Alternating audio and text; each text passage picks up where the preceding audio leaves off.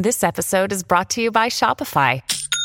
Forget the frustration of picking commerce platforms when you switch your business to Shopify, the global commerce platform that supercharges your selling wherever you sell. With Shopify, you'll harness the same intuitive features, trusted apps, and powerful analytics used by the world's leading brands. Sign up today for your $1 per month trial period at shopify.com slash tech, all lowercase. That's shopify.com slash tech. Hey there. Before we get started, I've got a quick question for you. Have you quit your job recently? Or are you thinking about it? Maybe you run a business and suddenly all your employees have vaporized. If any of this sounds familiar, we want to hear all about it. The way to tell us is to record a voice memo on your phone and email it to whatnext at slate.com. Or, if you want, you can give us a ring, leave a message, pour out all your feelings. Our number is 202 888 2588. All right, on with the show.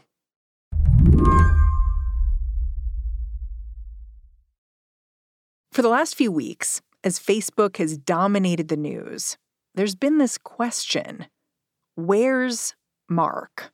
As in Mark Zuckerberg, the founder and CEO of Facebook. Last week, we found out he's been in the metaverse. Hey, and welcome to Connect. Today, we're going to talk about the metaverse. At the end of a month long news cycle that's included a whistleblower named Frances Haugen, her cache of secret documents, and hours of testimony on the floor of the Senate, Mark Zuckerberg released a video about his company's future. We've gone from desktop to web to phones, from text to photos to video, but this isn't the end of the line. That future apparently includes a new name, Meta, as you've probably heard by now, and a utopian vision of virtual reality for everyone. An embodied internet where you're in the experience, not just looking at it. And we call this the metaverse. And you're going to be able to do almost anything you can imagine. Get together with friends and family, work, learn, play, shop, create. What the future does not include is a vigorous investigation into the many ways Facebook has harmed its users. I think it's a giant public relations mistake to hide from this. Steven Levy has what he calls a PhD in Facebook. He's written a book about the company, interviewed both Zuckerberg and his number two, Sheryl Sandberg. Like a lot of observers, he gave the company's response here a big thumbs down. But what's shocked Steven most about the way Zuckerberg and Sandberg have approached this scandal is that he thought they'd learn by now. Steven had a front row seat during the company's last big crisis when Cambridge Analytica was able to use Facebook to mine for user data in a bid to elect Donald Trump. And for five days, Mark and Sheryl sort of went into a bunker and didn't even talk to their own employees. You know, they sent out one of their lawyers to, to talk to them. And when I was writing my book, I quizzed both Mark and Sheryl on that. And they told me that was a mistake. You know, that they, they, they should have been more upfront. Sheryl got very emotional when she described this to me. Now, Steven says, the bunker mentality is back. Only the bunker is a virtual reality utopia. And here they are again. And at one point, the day that Frances appeared on 60 Minutes, something that Mark knew was going to happen, he posted a video of him and his wife sailing on the bay. As if nothing was happening. Yeah, I mean it's it's worse. I mean, you know, the, the, you're saying, you know, let him eat cake, right? You know, um, I'm not bothered by this. I'm on my boat. If to you, the ebb and flow of news about Facebook over the last few weeks feels kind of repetitive, Steven sees it a little differently. He sees a reckoning that Facebook can't really avoid. If you look at it, take a step back, it, it might seem tidal, but I think actually it's more building, you know, with the waves get bigger. It's interesting. You're saying that, you know, it feels like the waves are getting stronger and stronger. Do you think that means this time around there might be some kind of consequence? Well, it's hard to say. I mean, you know, that you know, when Mark Zuckerberg goes to Congress, some of the people, even who criticize him, say, "Wow, I really admire what you've built."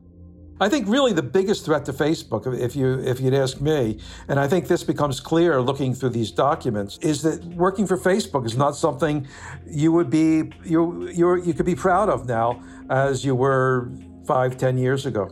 And you can see the workers who are, are complaining openly. Yeah, they're complaining, and a lot of them are leaving.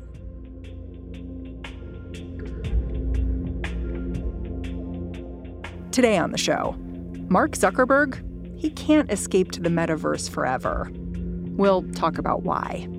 I'm Mary Harris. You're listening to What Next? Stick around.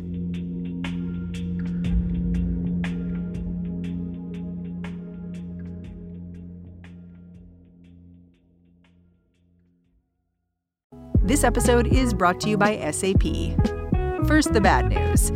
SAP Business AI will not help you generate cubist versions of your family's holiday photos, but it will help you understand which supplier is best to help you roll out your plant based packaging in Southeast Asia, or identify the training your junior project manager needs to rise up the ranks, or automate repetitive tasks while you focus on big innovations.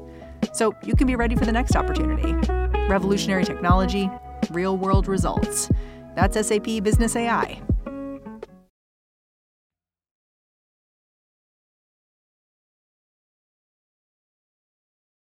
Each day at noon, Steven Levy gets a big load of documents sent his way. That is because he's part of a reporting consortium that's digging through everything Frances Haugen, that Facebook whistleblower, took with her when she left the company earlier this year. Haugen's even provided a little glossary of search terms so journalists can better understand what they're looking at. And Steven says that kind of attention to detail is part of the reason this Facebook scandal doesn't seem to be going away. Because there have been whistleblowers before, but none of them have been quite this meticulous. She's approached this like a job. You know, I actually know Frances. Uh, weirdly, about 16 or 17 years ago, I was embedded in an overseas trip with young Google product managers who were pegged to be the future leaders of the company. We spent 16 days together, and Frances was one of that group. You know, you get to know a person when you have that intense period of, of travel. And I would have said that Frances of all the people who who would have been the whistleblower in the future, it would have been her because she was. Why? She took things from work very personally. She had a pretty firm version of what was right and what was not right. Yeah, I, I'm struck by just the procedure as it's as it's played out going to the SEC going to the Wall Street Journal going to Congress and then releasing this trove of information to a variety of news outlets including you so that then there's a whole nother wave of scoops and then she testifies in front of British lawmakers. So it's sort of it's like creating her own weather system of news, you know? Right, right. No, I mean, she, look, if you're going to be a whistleblower, you want maximum impact. And, and to me, that that's the case. Facebook can do ad hominem attacks on Frances you know, all they like, but ultimately, it's these documents that are irrefutable. Yeah. Can you just lay out what are the biggest revelations from those documents, in your opinion, as someone who's covered Facebook for so long? I think there's a lot of details that stand out and, you know, kind of shocking, like anger rates so much higher as a signal to boost the distribution of, of, of, a post than you know anything that's like benign or likable. But but ultimately, it's many of the things that we were, you know, the, the people were thinking Facebook does this, it, it, it poisons um, the conversation, it divides us, et cetera, et cetera. It makes teenage girls feel bad. You know, people get bullied. We all, you know, were writing about that, and the people in Congress were complaining about it. The regulatory agencies were complaining about it. But this is overwhelming proof of how deeply Facebook knew this internally and didn't take the aggressive steps it needed to take to minimize the damage it causes. To me, that that's the big thing. It's not so much buried in this document or that document is you know a scoop that totally changes the way we see Facebook. It is it's kind of worse than we thought, and Facebook should have done more. And and there were these groups of people, you know, hundreds of people really doing research at Facebook who were super concerned about this and kept pushing Facebook to be more aggressive in the actions it took, including Frances Haugen. Yeah, yeah. I, I'm not saying it didn't do anything. I mean, generally what happened was a study came up and saying, you know, we're failing here. We should do X, Y, and Z, and Facebook might do X or Y, or, or they might try so, something else, but it turned out to be not enough. And some of them weren't due to nefarious uh, motivations. They were because the way Facebook is structured, it's much easier to um, kill an innovation which protects people than it is to institute it. Because if you want to make a change in the news feed, many, many groups are involved, and all those groups get to weigh in. And if someone's really against it, that improvement probably will get nixed. Yeah, I think you said that a lot of times changes that may have made the platform more user friendly, kinder, whatever, they required work from a lot of different teams collaborating but it only took one person to say no. Right. Part of why I wanted to talk to you is that your book really centers Mark Zuckerberg as the personality behind a lot of Facebook's business decisions.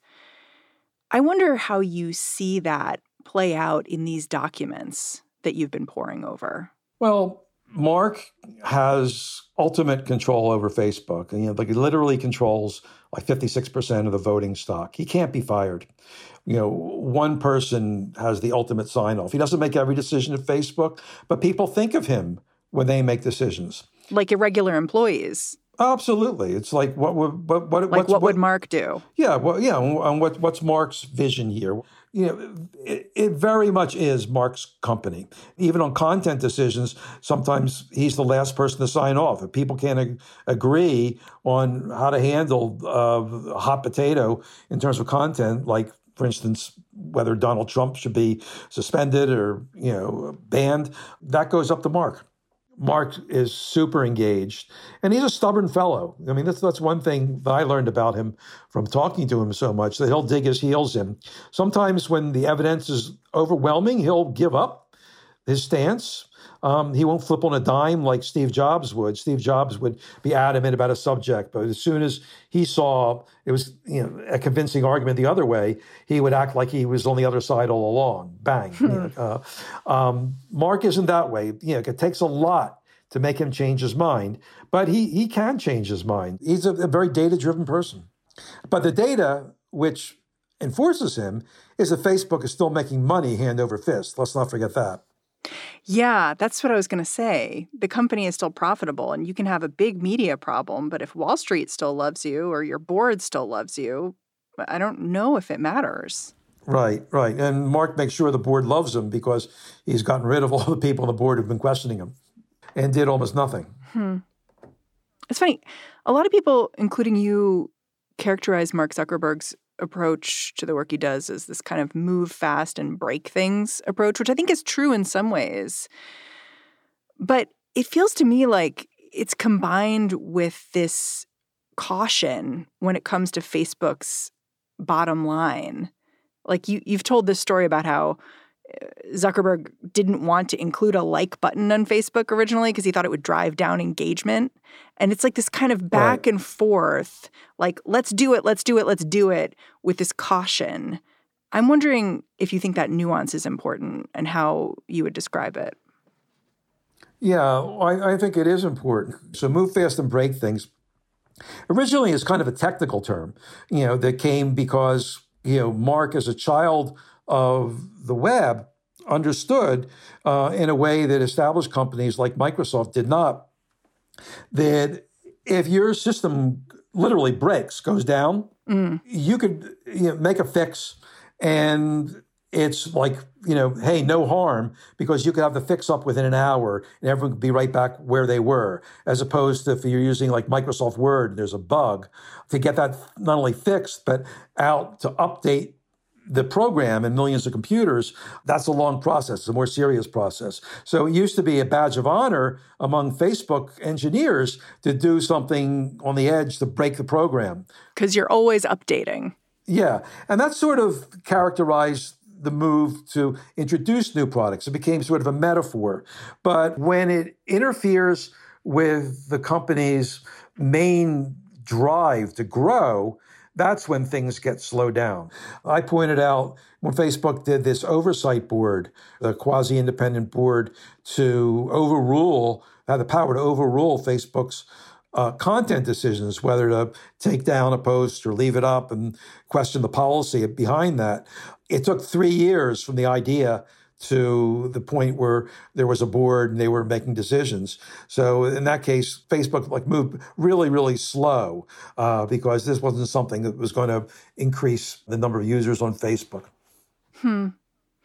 And do you see in these documents how move fast and break things? It's kind of the growth mindset that is more important than that. Sure. I mean, this is something, you know, that's been pointed out a lot. I certainly wrote about it in my book. You see this in action in the documents about how Facebook to this day, despite the billions of dollars it makes in profits, has not invested in having people moderate the content as thoroughly in foreign languages as it does in North America and you know the other countries that speak major languages in Myanmar, for instance, years ago, in the early part of the 2010s, 2013, 2014, uh, the system was being used to foment riots and you know attack political opponents with misinformation. And Facebook was told about this and did almost nothing. And that that that's totally a growth thing. It wants to be everywhere, but it doesn't want to spend the money to make it safe everywhere.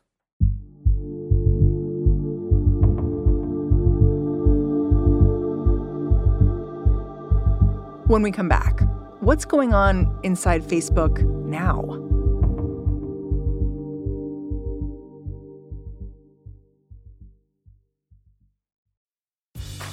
Grey's Anatomy, the most iconic binge worthy drama, is back along with answers to the biggest cliffhangers. Will Teddy survive? Will Jo and Link finally find happiness together? Meredith returns along with fan faves like Arizona. You can now stream every episode of Grey's ever on Hulu and new episodes next day. Watch new episodes of Grey's Anatomy Thursdays at 9, 8 central on ABC and stream on Hulu.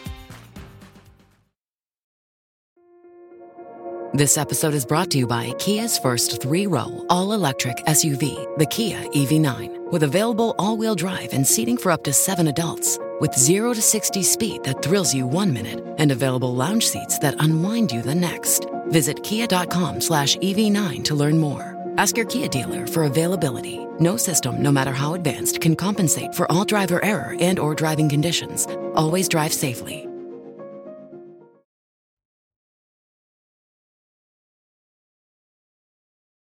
I want to talk about this internal dissent that you've found as you've looked through the Facebook documents. You focused on on badge posts. Can you explain what a badge post is for someone who's outside of Facebook culture and may not know? Well, I mean, just like in any organization, when people leave, quite often they'll write an email to the staff saying, you know, I'm off my next adventure. Great working with you. And Facebook, they're called badge posts because uh, there's a custom of taking a picture of, of the badge that you hand in uh, when you leave, the badge that you swipe when you go into the building, and you know you have to wear it all times. These badge posts that I was writing about, they all universally say, "I love the people I worked with." You know, as an employer, you know, Facebook can be great, but uh, they point out to different degrees that they came to feel that Facebook was not good for the world. And they felt that the decisions made to improve it weren't aggressive enough. They were quite often tainted by political considerations. A number of badge posts point that out. Yeah, it's funny because the main question I've had looking at the coverage over the last few weeks of Facebook is gosh, I wonder what it's like to work at Facebook right now, where every day, if you look at the newspaper, your employer is splashed all over the front page. Do these posts give you any insight into that? Well, not only posts, but the, the interviews I've done, it's clear that if you work at Facebook, you're much less likely, say, to wear company swag hmm. when you go out with your family. What are the workers afraid of? Like, why, why, why not? People might point them out and saying, "Why do you work there?" They might confront them. I mean, the thing that struck me looking at your reporting about these Facebook employees and their posts when they leave is, I think the Facebook response to Frances Haugen has been, well, you're just looking at a small slice of our research and it's biased and this is one person. But then you look at these badge posts and you realize, first of all, there are so many more people out there who have something to say, who've worked at Facebook and are just saying it internally. They're not doing what Frances Haugen did. But then also, there's this nuance to it where the employees clearly appreciate Facebook and think of it not as uh, you know an all-encompassing bad. There was a reason they went to go work there. And so to not see those people and their nuanced reactions feels like a real miss to me on the company's part. Definitely. I mean these are people who, who wanted to save facebook. And a lot of them in, in their badge posts and a lot of people i spoke to whose badge posts aren't in this cache of documents. And, you know, they're still releasing documents to us. Who knows? Maybe they'll appear. But um, they told me it was just too frustrating. They got burned out and they were too tired to keep fighting. Yeah. I mean, one released his badge post as a video. Hi, everyone. Uh, for those who don't know me, my name is Max. This was this engineer, Max Wang, and it, it, was a long video, first of all. And he was like, I'm doing this because I want you to see my face. I don't want to just be text in a box. I don't want to be a little circle with my face, with, with my badge photo in it. I want to be a flesh and blood person saying these things. And I think we're failing, and we've enshrined that failure in our policies. And I want to criticize openly, and I want to criticize loudly. And I think we have to keep doing those things even if we get an explanation. Because there have been plenty of bad decisions all throughout history, and all of the greatest justifications and processes and execution, none of it is enough to change the fact that these things cause people harm. Which is pretty damning. These badge posts prove that the system isn't working. If it was working, these people would be saying, hey, press, you're using these things wrong. You know, Congress, don't look at it this way. Instead, they're saying, you know, not only is the harm there, but we were hoping that Facebook would aggressively address it and take measures to minimize the harm. And those measures aren't being taken to the degree that they have to be taken. You've taken issue with this comparison that a lot of lawmakers and pundits have taken, where they've, they've said this is Facebook's big tobacco moment. Facebook and big tech are facing a big tobacco moment, a moment of reckoning. And I'm hoping you can just tease out why you think that analogy doesn't work here, because I thought your thinking was really interesting. Right. I, I mean, tobacco, I, I don't see any good that comes from tobacco. It's a, you know, a, a chemical that poisons your body and can kill you. Facebook is different. Billions of people use it for a reason. Um, most people use it, get some value out of it, but there are way too many cases where Facebook does harm. That has to be addressed. But again, it's it's not at the level that everything in Facebook is wrong. And if you wipe Facebook off the earth, you wipe social media off the face of the earth, um, we would necessarily be better off. Yeah, I mean, you you mentioned how former employees talked about how they'd seen people connect using Facebook in ways that were really positive for them. People who were, say, trans, who found, you know, people online who they may not find in their own specific community. And it was powerful for them. And it really sets up this idea that Facebook is not, while doing many things wrong, it's just not all bad in the way that tobacco was. But I think about that And I think it's kind of interesting to, to play with the tobacco analogy because you can also look at it as how Facebook is responding in this moment. Well, yes, in terms of what Facebook, what a company could do to rehabilitate itself and change itself, I went back to the uh, 1982 Tylenol poisonings. A lot of people weren't alive then. For people who don't remember it, Johnson and Johnson, this was in the 1980s, and news comes out of people being poisoned by Tylenol. There's cyanide in the capsules. Exactly. How did the company respond? Well, the company immediately took 30 million bottles of Tylenol off the shelves. They stopped selling Tylenol. They paid the families of the victims, um, even though they could have argued that, you know, apparently after the things were on the shelves of the drugstores, someone bought it, put the laced the, the, capsules with cyanide and then put them back on the shelves. So they could have argued that it wasn't us. The drugstores are responsible. They didn't do that. No questions asked. They paid off the, the, the people, talked to them personally. The chairman and CEO went out there to 60 Minutes, the Nightline, all other places, and said what he personally was doing. And he made it personal. It's funny to me that you're flagging this as analogous to Facebook because I don't see Facebook as doing anything like that. No one's considering putting a halt to anything. Well, I, that, that's that's the difference because within a year, the Tylenol sales were as strong as they ever were. It's still one of the most popular you know, analgesics in America. That's the thing. I'm not saying that Facebook necessarily should be shut down, but compare the public reaction. They're attacking a whistleblower.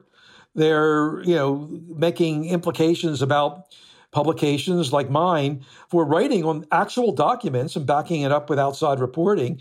Mark and Sheryl are nowhere. Mark wrote one blog post about this whole thing of the whistleblower a few weeks ago. It seems to me that the two of them should be everywhere talking about how concerned they are about the harm that the company does as, as shown these documents. And even though it's a small percentage, of people possibly affected by this. You could have an argument about that, but um, they're going to do everything they can and make a bigger effort to change that, even if it does mean slowing down growth or maybe you know having people spend less time on Facebook. Yeah, no one's talking about slowing down growth. It's interesting because you you've interviewed both of them. It sounds like you're frustrated. You must have tried to interview them again in this moment. Yeah, I did try to interview Mark again and, um, uh, in the last couple of weeks. And it's funny, as soon as I mentioned, you know, one thing I wanted to talk about was, you know, the moral aspect of what he was doing. And that, that sort of shut down negotiations right away. Hmm. I mean, he wants to talk about the metaverse, um, but this subject can't be changed so easily. The thing that's interesting about your reporting, though, is that you realize that the employees may be getting more and more unhappy and that will become a problem for the company at some point.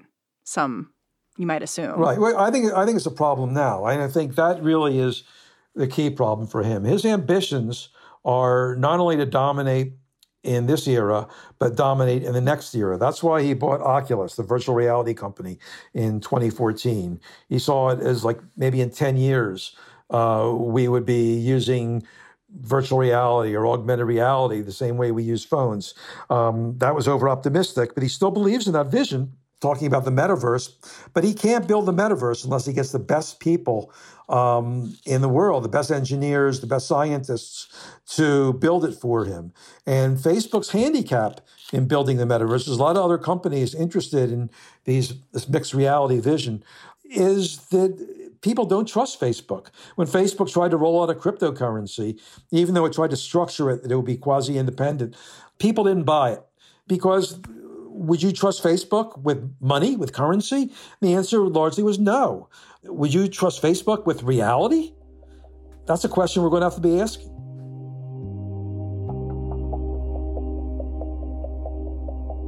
Steven Levy, thank you so much for joining me. Thank you. I enjoyed it, Mary. Steven Levy is an editor at large at Wired.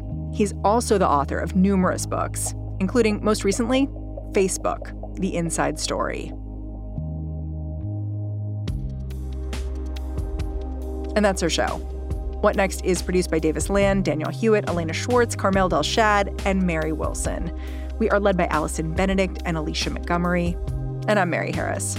You can go track me down on Twitter. I'm at Mary's desk. Thanks for listening. Talk to you tomorrow.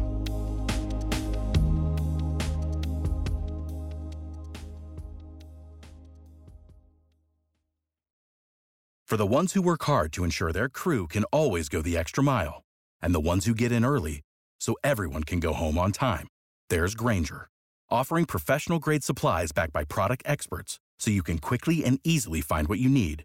Plus, you can count on access to a committed team ready to go the extra mile for you. Call, clickgrainger.com, or just stop by. Grainger, for the ones who get it done.